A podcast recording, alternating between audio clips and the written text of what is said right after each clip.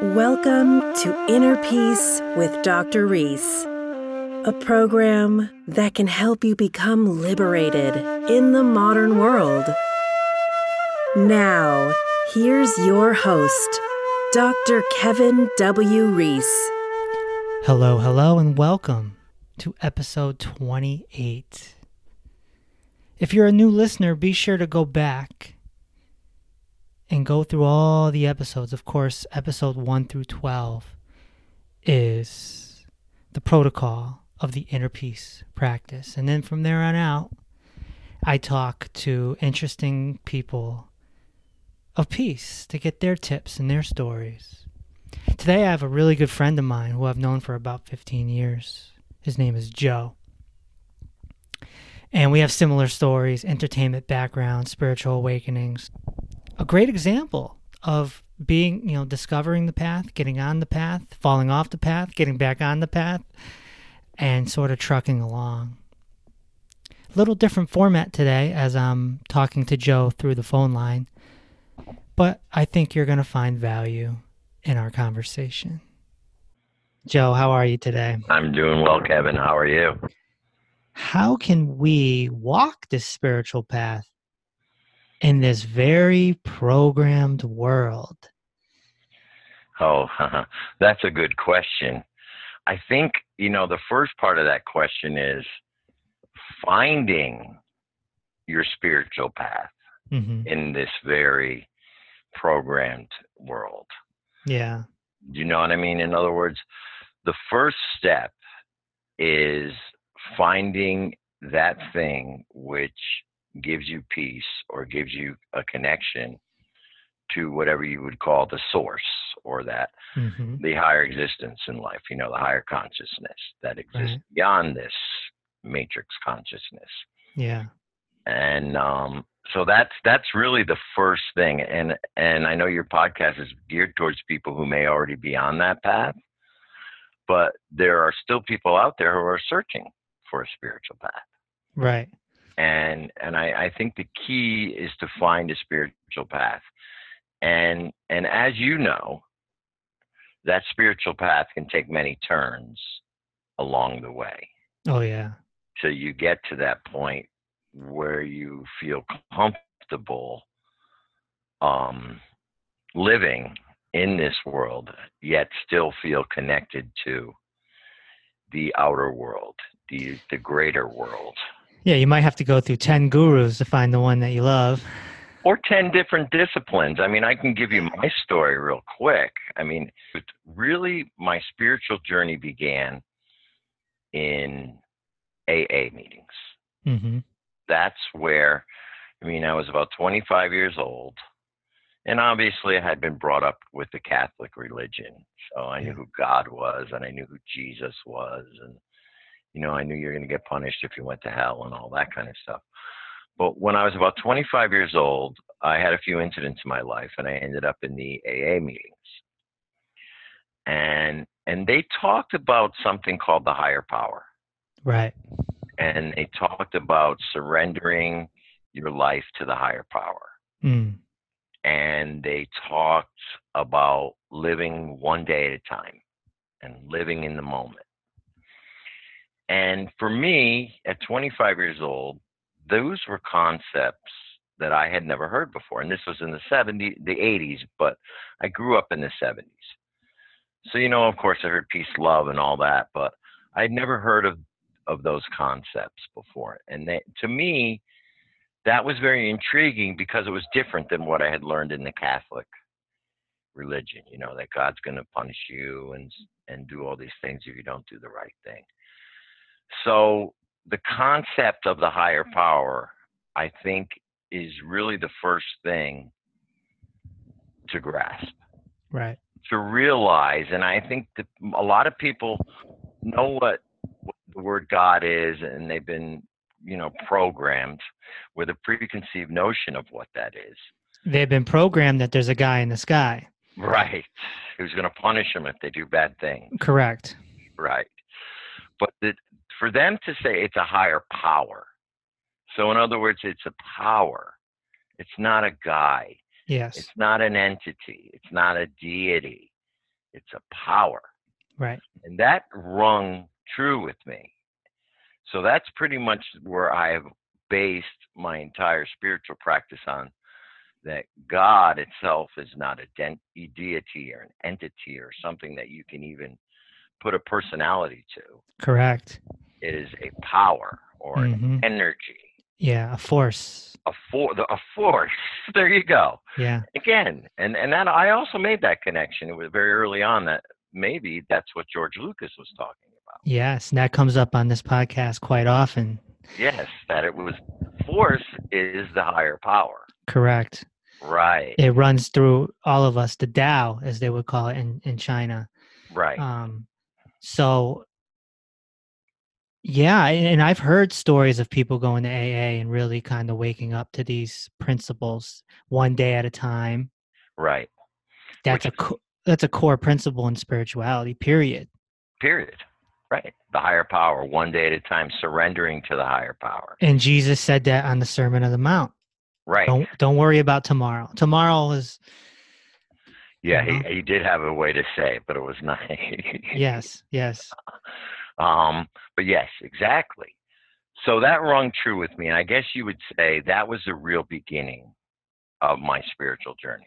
Mhm. And I was 25 years old. And as you mentioned, I just turned 60 on Sunday. So it's Yeah. been a long journey. If we're talking 35 years Right, right. following this path. And as I said, along this path, it, my path has changed course many times because uh, depending on my life and what was going on, it took different, you know, I learned different techniques, different methods, different spiritual practice that helped me live my life spiritually and still maintain a life within the program world Right. which is what we really want to do.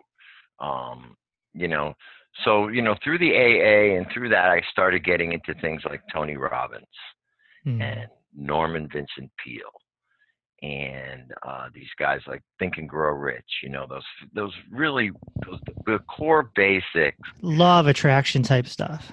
law of attraction, positive thinking. Right. Okay, but again, there's a lot of value in that. hmm because what they're teaching you basically is how to use the higher power to manifest your reality in the programmed world Right. correct Right. really that's what it is so i learned the connection through those things between the higher power the source and its effect and how you're used like as a conduit to create reality in this programmed world so the real you know i started making the connections that it was all all one big all one big thing Right. there was no separation really between the the higher power the force and the program world the Mhm. material world because you know there's all uh, you know a lot of the spiritual practices say you know the the uh, the material world versus the spiritual world hmm it's almost like there's some kind of war. Do you know what I mean? hmm But really, there's not one can't exist without the other. And it's just a question of like if you look at the uh, the yin yang single there, the um, it's it's both. So the material it has to and they have to exist together. They coexist. One creates the other. Yeah, it's duality.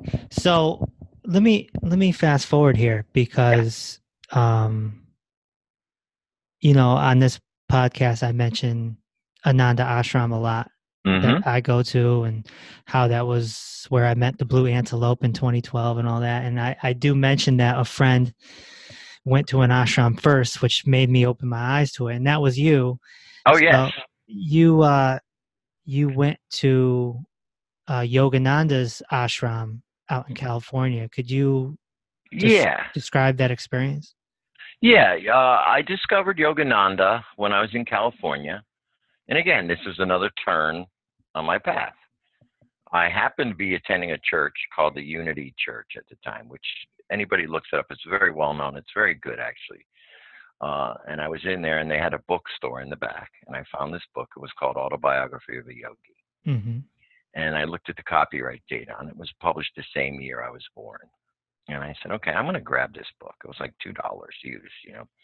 And I read this book, Autobiography of a Yogi, and it's very famous. A lot of well known people have read it. Mm-hmm. And I realized that I was in California, which was the home of Yogananda. Mm.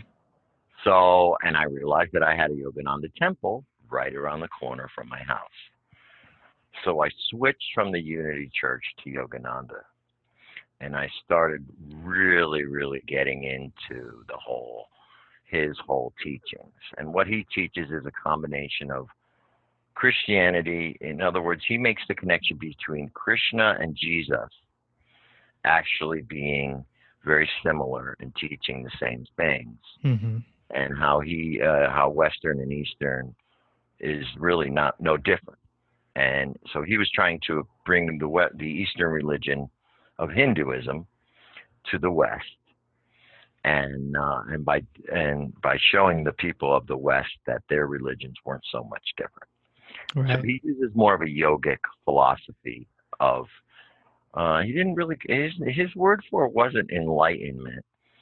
It uh, it was just connecting with the divine consciousness. He called it. Right. So anyway, I started attending that on a regular basis, and I found out that he had spiritual retreats all over California. He had like three different ones. So I made it a journey to go. I wanted to make sure I visited each one and spent a weekend at least at each one. And so I did. And I would do that almost once a month. I would go to a different Yogananda retreat. And at the, and at this time, you're about 50 years old, right? Uh, yes, I was in my 50s. Yes. Uh, and I really, really got into it. I started studying his lessons, and I really felt like I was ready to take the next step. And I found uh, the Yogananda ashram where he actually trains the brothers, uh, the yogis, was in California. And they had a program where you could go there. You would pay $20 a day, and you would do the, you know the program where you would work in a kitchen or you would work in the garden for part of the day and then you would go through all the disciplines that they had with the ashram Mhm. so this was beyond the regular retreats this was like the next step the higher level of teachings Yeah. of the yogananda so i was accepted to that and uh, i spent about two weeks there. I i almost didn't want to leave Right. because you know it was very disciplined like any any ashram would be. You would wake up at five in the morning and the first thing you would do you would go out and you would do these things you do your, your energization exercises which is what he had. And there were special exercises that yogananda had that were supposed to open up all your centers of chi just open up all your energy centers. Then you spend an hour meditating. Then you would go have breakfast and of course part of breakfast was that the all the attendees all the students would cook the breakfast and then they would clean up the breakfast. So you would kind of do it all for yourself and they would actually serve the yogis. So you would do that and then you would go back and do another meditation and then you'd go do your work for the day your work could be you would either be working in the kitchen preparing lunch for the for the next you know for the lunch of the day and the dinner or Mhm. you would work in the fields where they would they had a whole garden there you know they had a big garden there. So you'd work in the fields work in the garden or work around the grounds cleaning up. Everybody had to have a job there. And that was you know part of your service. And and then you'd come back you'd have your lunch you go back finish your work we'd have another meditation. And you would do another meditation before dinner. And then after dinner uh, you would go for quiet time and then it was lights out at nine o'clock. How does this strict discipline schedule, how does this improve your life? Ashram, I did learn the importance of how discipline is is what helps you, like we were talking about, maintain your peace during the day when you're out doing your regular your regular work. Right. It's, it's very easy to let's say um, gain enlightenment, quote unquote, hmm when you're in a controlled environment. Right. So I will tell you that by you know a certain time during that period at the ashram, I felt I wouldn't say I felt like I was enlightened, but I felt like I had definitely established a connection with that higher power that was like one on one. Right. Like we were talking. You know what I mean?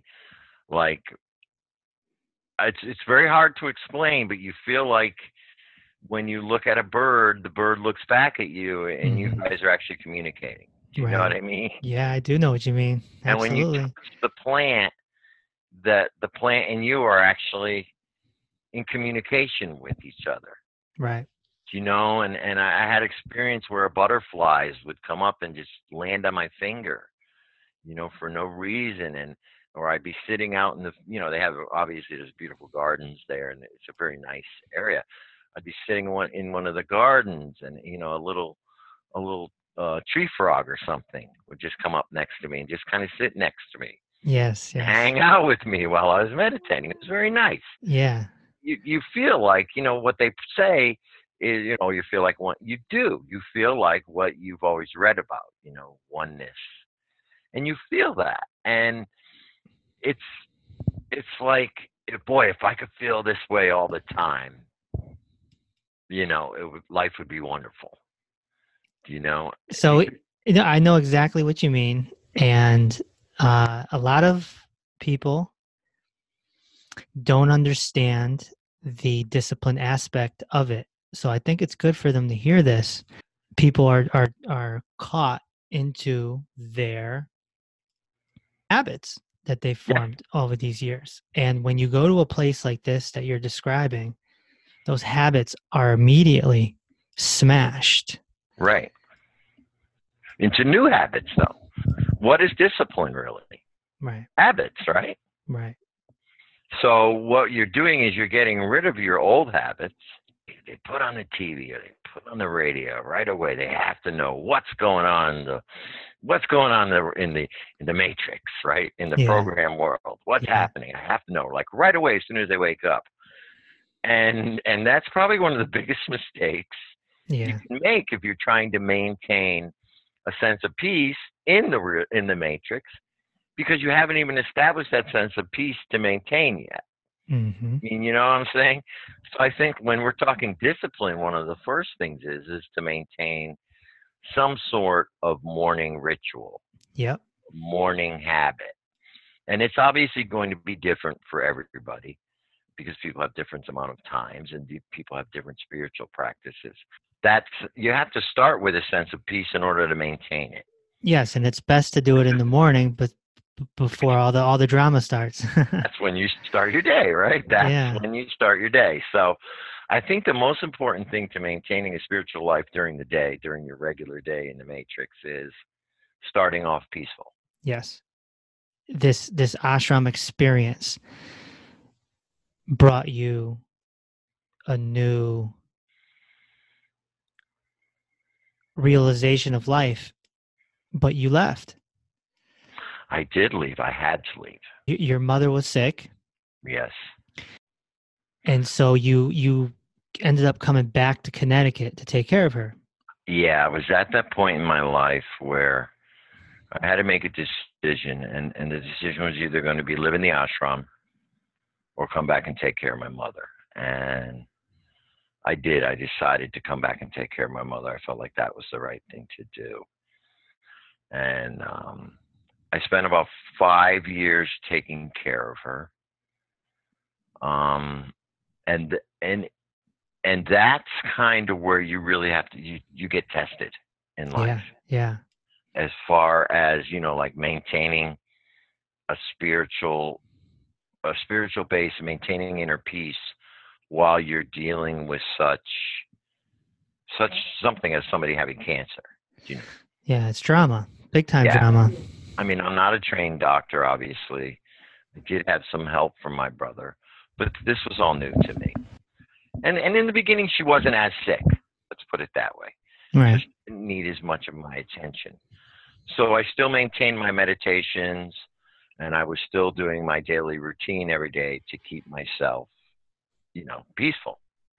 you sort of fell out of your Yeah, I would say rhythm. Rhythm is that a good term? Yeah, that's a good term.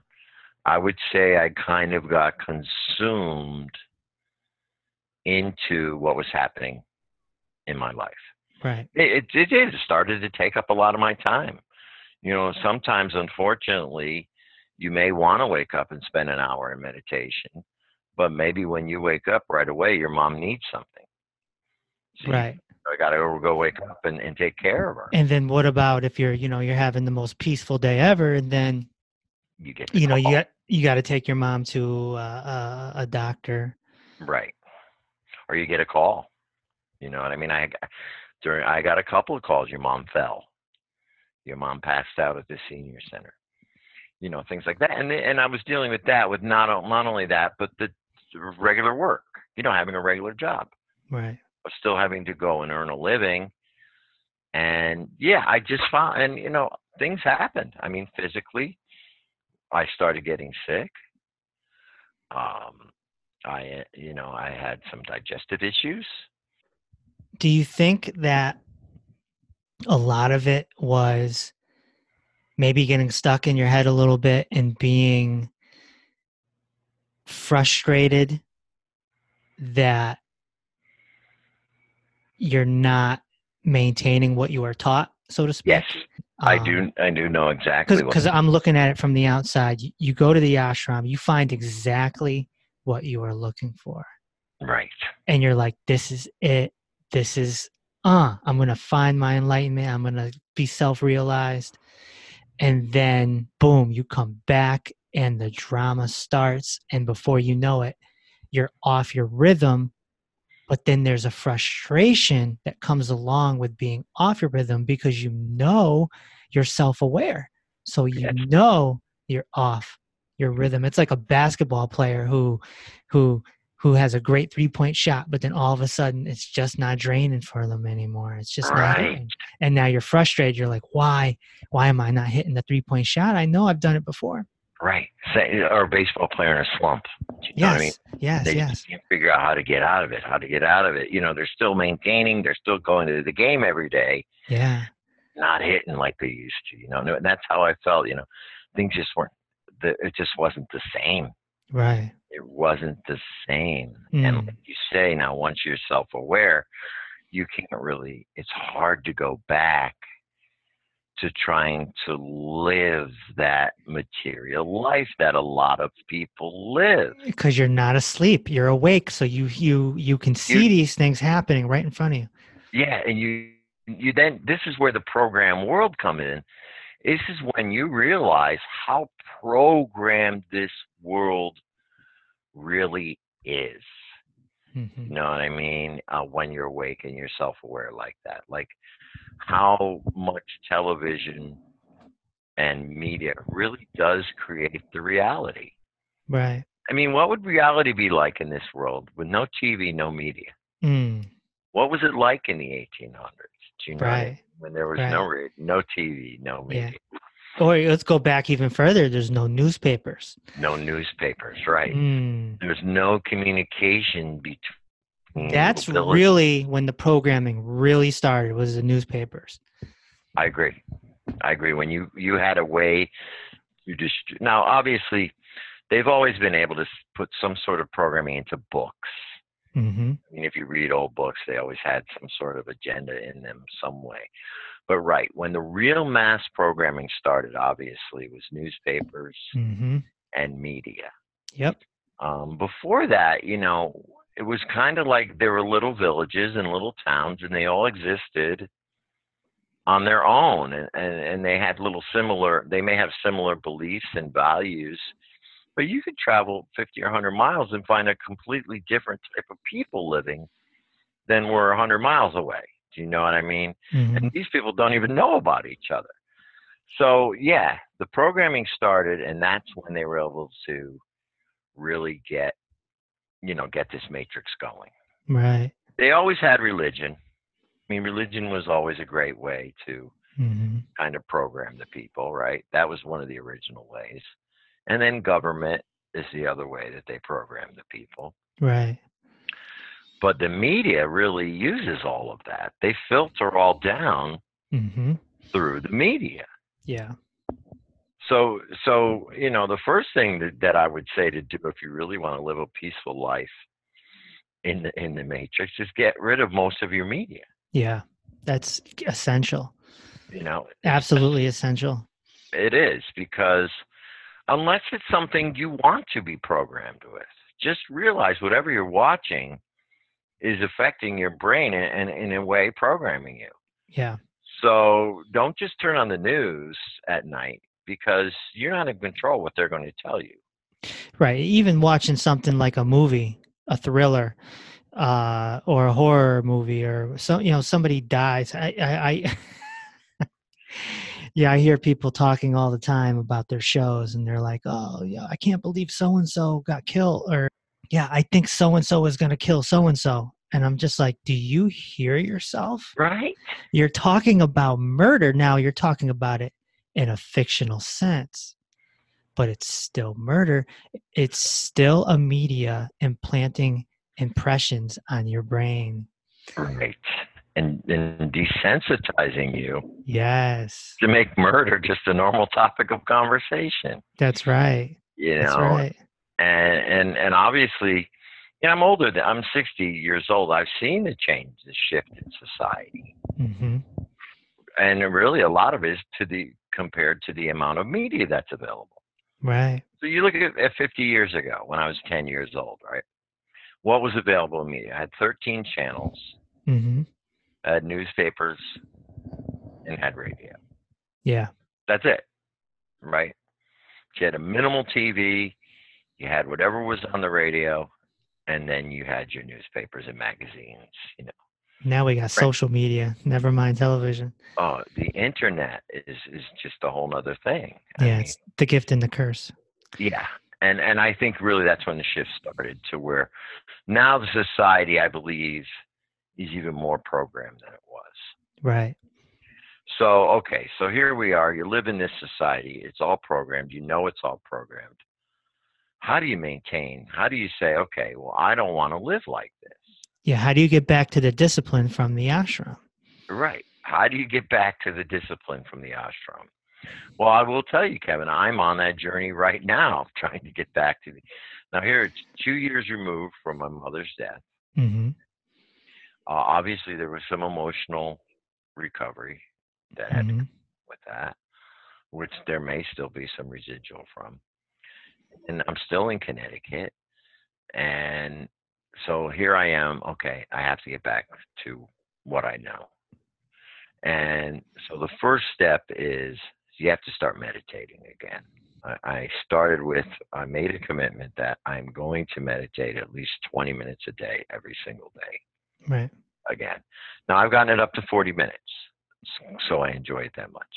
And I had to start looking into other spiritual teachings. Right. Um, and this is what I've been doing as well. Yeah.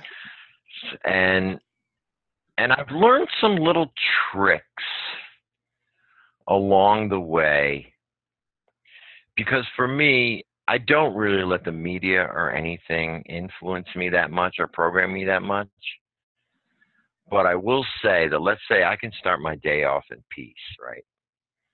And I go and get in my car and I get on the highway. Well, guess what happens when you get in your car? Get on the highway. you know what happens. You know, sometimes there's you're right. You're right back. you're right back in there. Somebody cuts you off. You know what I mean? This guy turned without his signal. Somebody stops in front of you. Anything could happen out there on the road, right? Anything. You never know what's going to happen when you walk out that door. So it's a little trick I learned when I was studying with Tony Robbins, and I just want to pass it along to your listeners. I sit down and I get meditation. And at a certain period during that meditation, you get to a point where you really feel like, okay, I'm peaceful right now. I feel connected. I feel peaceful right now, right? Yeah. So for me, what I try to do is create what is called an anchor. You sit there in that state of peace for a couple minutes, and you, you know, usually for me, I have my fingers in a mudra position anyway, where like the OK sign with the two fingers Mm-hmm. and the thumb, the forefinger and the thumb are together, and the rest of the three fingers are out. I press my thumb and my forefinger together, and at the same time, I say the word peace in my head. And I'm feeling in this state of peace, right? And I do that about four or five times. So, what I've created is a physical anchor in my body, which is that action of putting the two, the thumb and the forefinger together. Mm-hmm. And when I put the thumb and the forefinger together, it automatically puts me into that state of peace because I've anchored that state of peace to a physical action So now you can take out that anchor whenever you need it. whenever you need it. Yeah. And so basically, let's say you're driving in your car and the guy cuts you off. Click that anchor and you'll be amazed. You'll hear in your head the word peace. Because, because not only have you created an anchor with the state, the physical state of peace, but in your mind you were saying the word peace. So you have an auditory anchor too. Right. That's a trick I learned from Tony Robbins. See? Sure. all these things let you know you, you take a little something from something Yeah, and and in the Zen world, it's um, it's the chant of "Who am I?" okay So who am I? You know, and so when someone does that, it just reinforces brings you That- back to that state of mind and it reminds you that you're not who you think you are. right You're not the Right. physical body. Yeah. So and i think that's important because really what it comes down to is remaining in the now right Yeah. because really what's going to what what what really screws up our whole our whole zen and our whole sense of peace in, in during the day right it's either thinking about the future right Mhm. I got to pay the bills. What is my boss going to think if I screwed this up? Oh, I got a deadline to meet. This, that, and the other thing. All things that are in the future. Um, but what re- what you sometimes have to realize, and that's where that "who am I" thing comes in, brings you right back down to right here and now. Right. So when you're in that state of mind, oh my God, when, and a lot of this is mindfulness and being aware of your own your own issues. So you have to be you have to be mindful and aware enough to know that, uh oh, I'm slipping. Yep. You know what I mean? I'm slipping into future. I better get back into the present. Mm-hmm.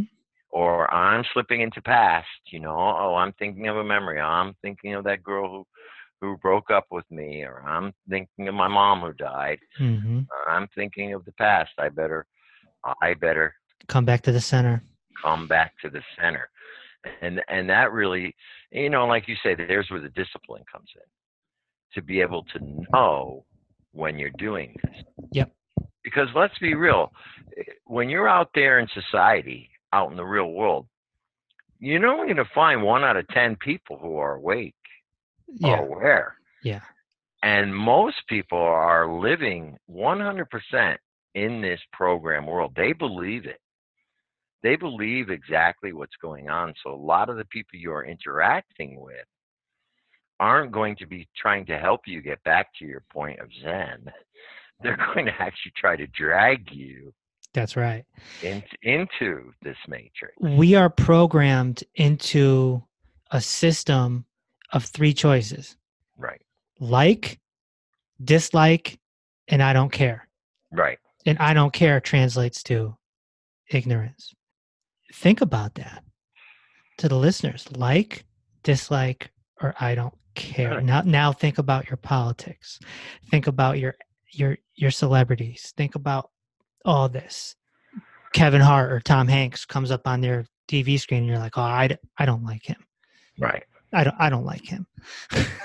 or Right. uh, obviously, we have a huge, a huge lightning rod in in the current president, you know, Right. Donald Trump. So people are stuck in this like or don't like. Uh, but it's been like that with all presidents. But Yes, it has. It's been it's it's been that way forever. it's nothing new. I mean, the only thing new we have going on now is widespread media and a president who I guess you can say speaks his mind. I, I don't know how to phrase it properly. Yeah, he's he's broken the rules of what a president should be, Right. and he he's almost broken the fourth wall. Right. Realistically, Right. if you're looking at it as this is realistically a performance, Right. and and then I also think that's one way to deal with this program world is to realize that it's it's a show. Correct. and you have to look at it as well i'm a spectator to a lot of this like i have my own show here that i'm running but uh, as far as the big show i'm just a spectator That's right. realistically That's right. i'm watching a movie we're, we're we're all having our human experience. We're, We all we all have our own play where we're the actor and the director and all that. right And so this world stage with politics and all that type of stuff, even school shootings, you know, all this stuff that happens, you're just a spectator you're just a spectator. and right. and of course maybe when you're watching a movie and you get emotionally involved and that's fine but you realize it's only a movie so when you walk out of the movie those emotions end. We almost have to look at the the world stage that's a good way to put it the world show the big show hmm in the same manner. It's only a movie. And and while maybe some of the things that happen in the big show might affect you your life realistically like you say we're running our own little show here. That's right. i have my own little movie that i'm running. So the big movie is should just be there and, and let me worry about my own little movie and directing that And then, but the average person gets stuck in that big movie, the big show. right And again, they come back to the three decisions yes like, dislike, or I don't care. right We want to get to a point where we don't like or dislike because we've transcended that duality. Right. I like something, and if you don't like it, the same thing I like, We're You're a- fighting. Yeah. you're a a-hole. Yeah. Well, yeah, it's creating duality. It's creating separation. It's creating division. People are arguing, Right. like it, like it's sports. You know, like people argue who who's the greatest basketball player of all time, and people have these barbershop intense Right. conversations. But it's not that serious. It's it's it's fun and games. But right, then when you. Translate it yourself. When you translate it to politics, it's not fun and games anymore. It's it's like somebody wants to punch somebody else in the face. Right. And uh, same with religion.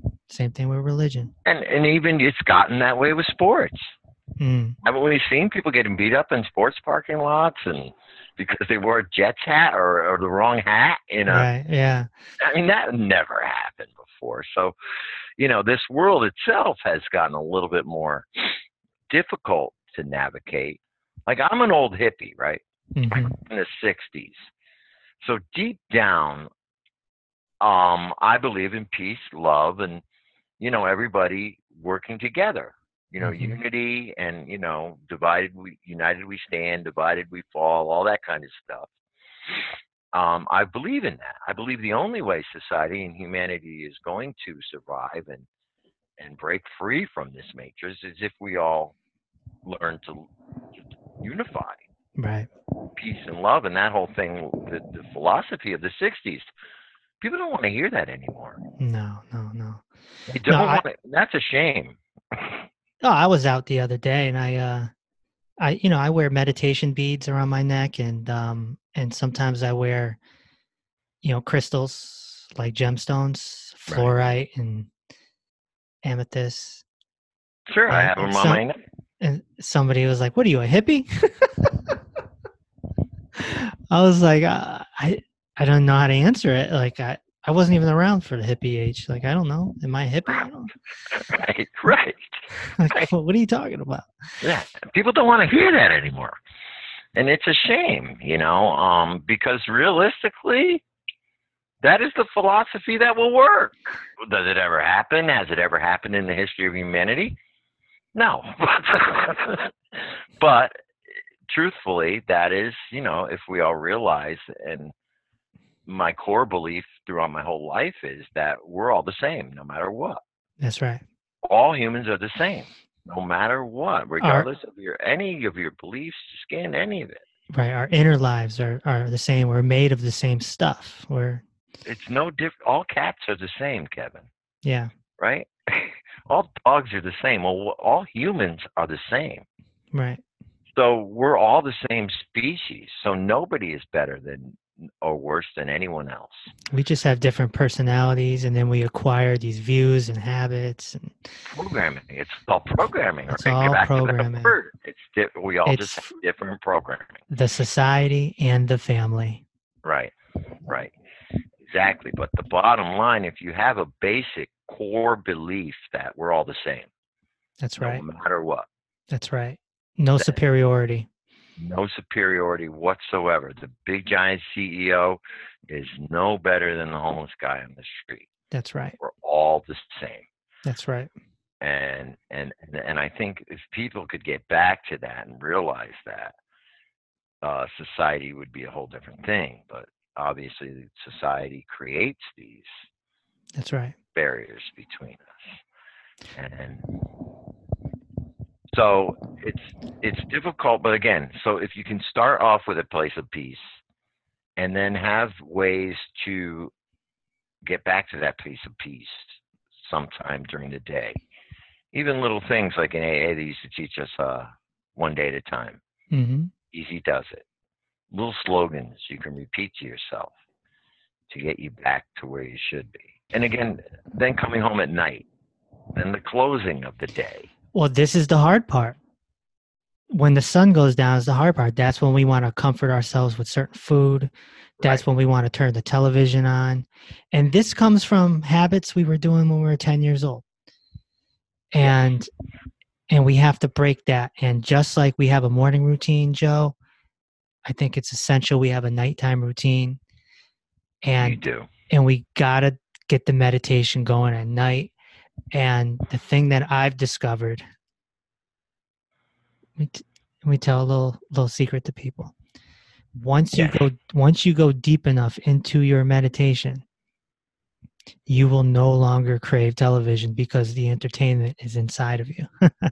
and a great mystic once said, Jalaluddin Rumi, the great poet and mystic from the 13th century, he once said, don't i'm paraphrasing you don't ever have to be lonely because there's a universe inside of you and so once we And there start, is. yes once we start getting to the lights and the psychedelics of the beauty of where we can go with this un- incredible gift that we all have because we're all the same as you said Yes. then we can turn that television off turn put the phone away because we will be entertained and at peace all at the same time.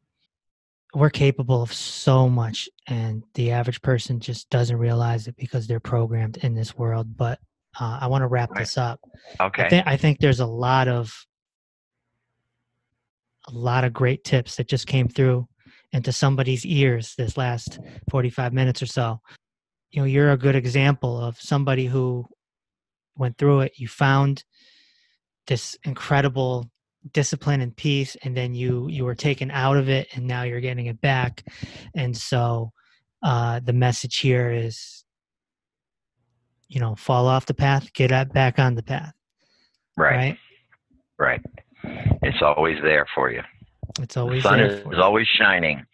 No matter how many clouds are in the way, the sun's always there. It's just getting back to it. That's right where where can somebody come say hello to you Um, they can come say hello to me. They can check me out at gogojoes.com.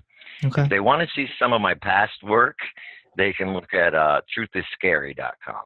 okay So, well there there you go okay. Thank you.